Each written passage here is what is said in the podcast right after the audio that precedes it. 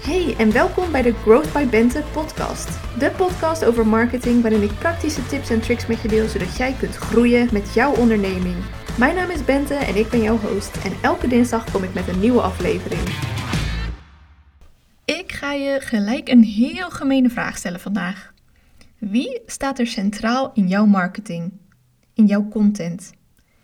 Ben jij dat? Of is jouw ideale klant dat? Wanneer je jouw ideale klant centraal stelt in je marketing, dan wordt marketing een stuk makkelijker. Dan gaat je marketing niet meer over jou, maar over je ideale klant. En dan vind je het bijvoorbeeld ook niet meer erg of eng om je aanbod nog een keer te noemen. Dan weet je dat je ideale klant enorm is geholpen met jouw hulp. Dan ken je hun interne saboteurs, waardoor sales ook een stuk makkelijker wordt. En dan durf je alles te plaatsen wat er in je opkomt, omdat je weet dat het jouw ideale klant mogelijk verder helpt. Om jouw ideale klant centraal te stellen in je marketing, moet je hem of haar eerst goed leren kennen. Een persona helpt daarbij. Een persona is een overzicht van kenmerken van jouw ideale klant. En een persona wordt enorm onderschat. Van klanten die een traject bij me hebben gevolgd of nog aan het volgen zijn, hoor ik regelmatig dat ze hun werkboek, waarin hun persona staat, er super vaak bij pakken. En dat is nou precies de bedoeling. Als je je personen namelijk regelmatig erbij pakt, als je bijvoorbeeld content aan het maken bent, of als je een nieuwe freebie aan het ontwikkelen, ontwikkelen bent, of als je je salespage aan het schrijven bent, dan betekent dat dus dat je je klant centraal stelt in je marketing. Hoe maak je nou zo'n persona? Dat leg ik je vandaag in deze podcast uit, in vier stappen. En we gaan gelijk naar de eerste stap. Stap 1 is visualiseer je ideale klant. Ik ben fan van visualisatieoefeningen. Het kan natuurlijk heel erg spiritueel en zweverig zijn, maar visualisatieoefeningen kunnen je ook gewoon ontzettend veel leren over waar je wel en niet blij van wordt. Je beeldt je iets in en je volgt je gevoel. Word ik hier blij van of maakt het me zagrijnig? Alles wat goed voelt, daar ga je op door. En alles wat niet goed voelt, dat veeg je van tafel.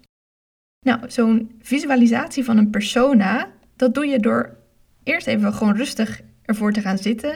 En dan beeld je je in dat je vandaag of morgen een afspraak hebt met je ideale klant.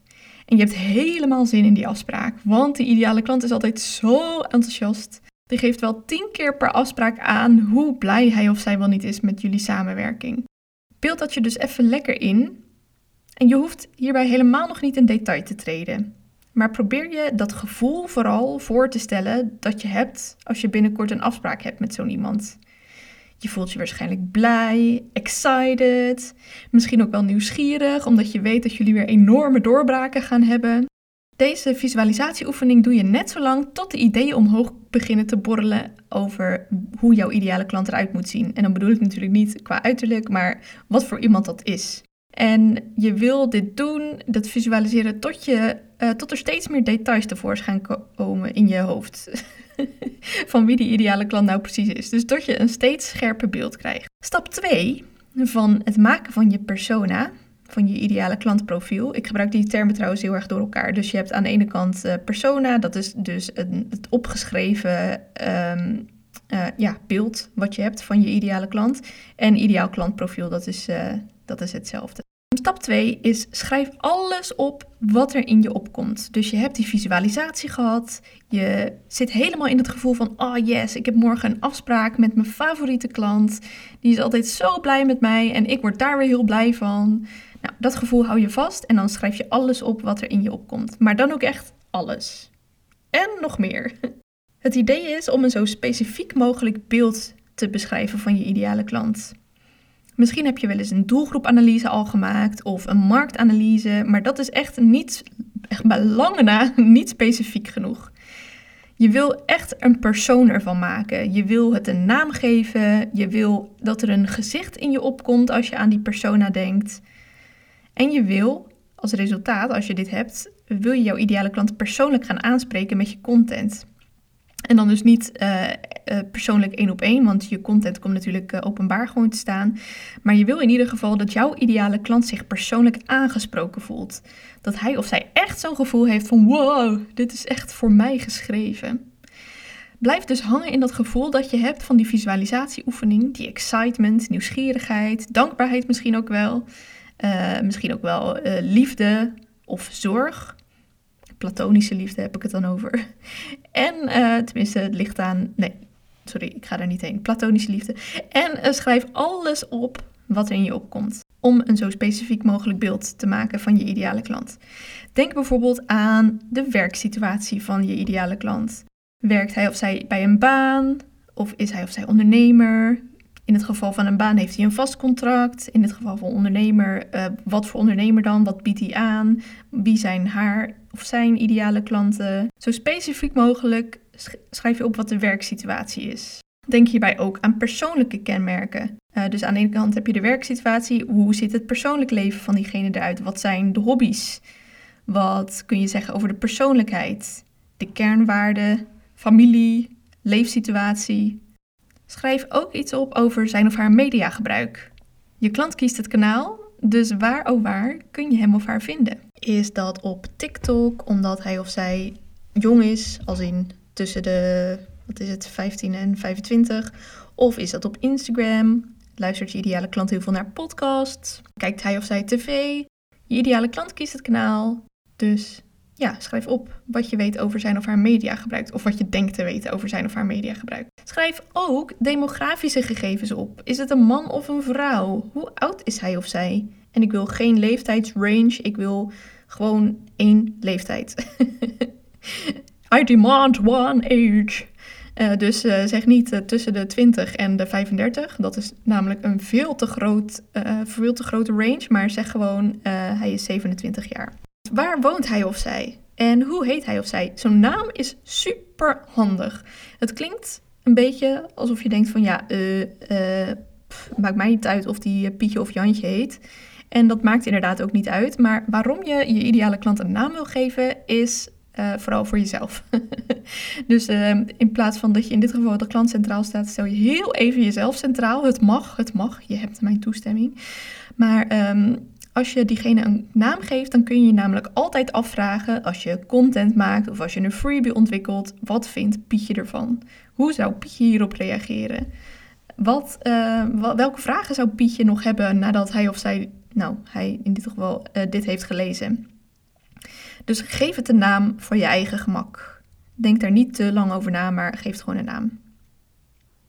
Nou, in het Marketing Fundamentals traject dat ik aanbied, uh, zit een hele module met zeven video's over het onderwerp jouw persona. Want zo belangrijk vind ik het onderwerp. En daarin doen we ook die visualisatie, die is super uh, sterk. Uh, natuurlijk veel uitgebreider dan hier. Maar daarna stel ik je ook nog zo'n 150 vragen om die persona zo scherp mogelijk op papier te krijgen. Want dat is het doel. Je wil zo scherp mogelijk uh, een zo scherp mogelijk beeld krijgen van je ideale klant. Dus je schrijft alles op wat er in je opkomt. Dan gaan we naar stap 3. En deze stap is voor de ondernemers die al wat langer ondernemen, of die in ieder geval een aantal klanten hebben gehad. Je hoeft er trouwens niet eh, heel lang voor te ondernemen, maar in ieder geval dat je wat klanten hebt gehad. En stap 3 is namelijk: doe een klantanalyse. Om je persona nog scherper te krijgen, kun je eens kijken naar je bestaande en oude klanten. Wat hadden zij met elkaar gemeen? Wat vond je per klant leuk en minder leuk? En hoe kun je dat vertalen naar eigenschappen van jouw ideale klant?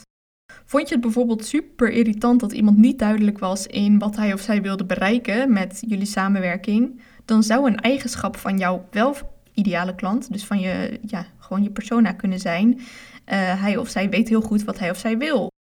Of vond je een specifieke klant heel erg leuk doordat zij uh, enorm hoge doelstellingen had? Dan zou een eigenschap van je ideale klant kunnen zijn dat hij ambitieus is. Probeer in deze stap dus te kijken naar je oude klanten en wat je daar leuk en minder leuk aan vond. En probeer dat dan uh, los te trekken van de persoon. Dus zeg niet van nou, ik hoef echt geen uh, Shaki meer, want Shaki was uh, super irritant en hij stonk. Maar zeg, um, ik vind het belangrijk dat mijn ideale klant lekker ruikt. Nou, dit is echt een heel debiel voordeel, voorbeeld, maar je snapt wat ik bedoel. Dus wat waren de eigenschappen die andere klanten mogelijk ook hebben, of toekomstige klanten, die je zo tof of juist minder tof vond? En met deze eigenschappen die uit je klantanalyse komen, kun je je persona aanvullen zodat die nog specifieker wordt. Nou, als je dit hoort, kan ik me voorstellen dat je misschien stress krijgt. Dat je denkt van, oh, mijn klanten liggen zo ver uit elkaar, ik kan gewoon niet kiezen. Dan is mijn antwoord daarop: kiezen is gekozen worden. Je marketing, maar ook in en aan je bedrijf werken wordt een stuk makkelijker als je de dingen die goed werken kunt herhalen. En als je de samenwerkingen opnieuw kunt verkopen, zeg maar. Anders ben je continu het wiel opnieuw aan het uitvinden. Dus kies en gij zult gekozen worden. Het zou in de Bijbel kunnen staan. Nou, dan gaan we naar de. Uh, even kijken hoor, waar ben ik? Uh, oh nee, ja, inderdaad. We gaan naar de laatste stap. Je hebt je ideale klant gevisualiseerd. Je hebt alles opgeschreven wat in je opkomt.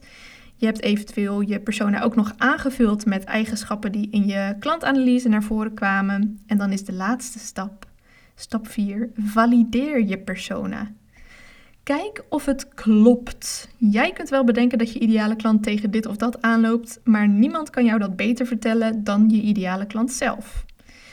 Dus plan een Zoom-gesprek in, of gewoon telefonisch of face-to-face, uh, wat jij uh, het fijnst vindt en wat je ideale klant het fijnst vindt. En um, stel vragen en luister naar wat ze te zeggen hebben als antwoord op die vragen. Schrijf ook keihard mee, want je gaat ontzettend veel waarde uit zo'n validatiegesprek halen. Zo'n gesprek gaat je namelijk vertellen of het beeld dat jij hebt geschetst op papier, of dat in, in reality ook een beetje klopt. Um, Zo'n gesprek gaat je ook vertellen waar je ideale klant tegenaan loopt, wat zijn of haar pijnen zijn. Maar ook welke taal je ideale klant gebruikt.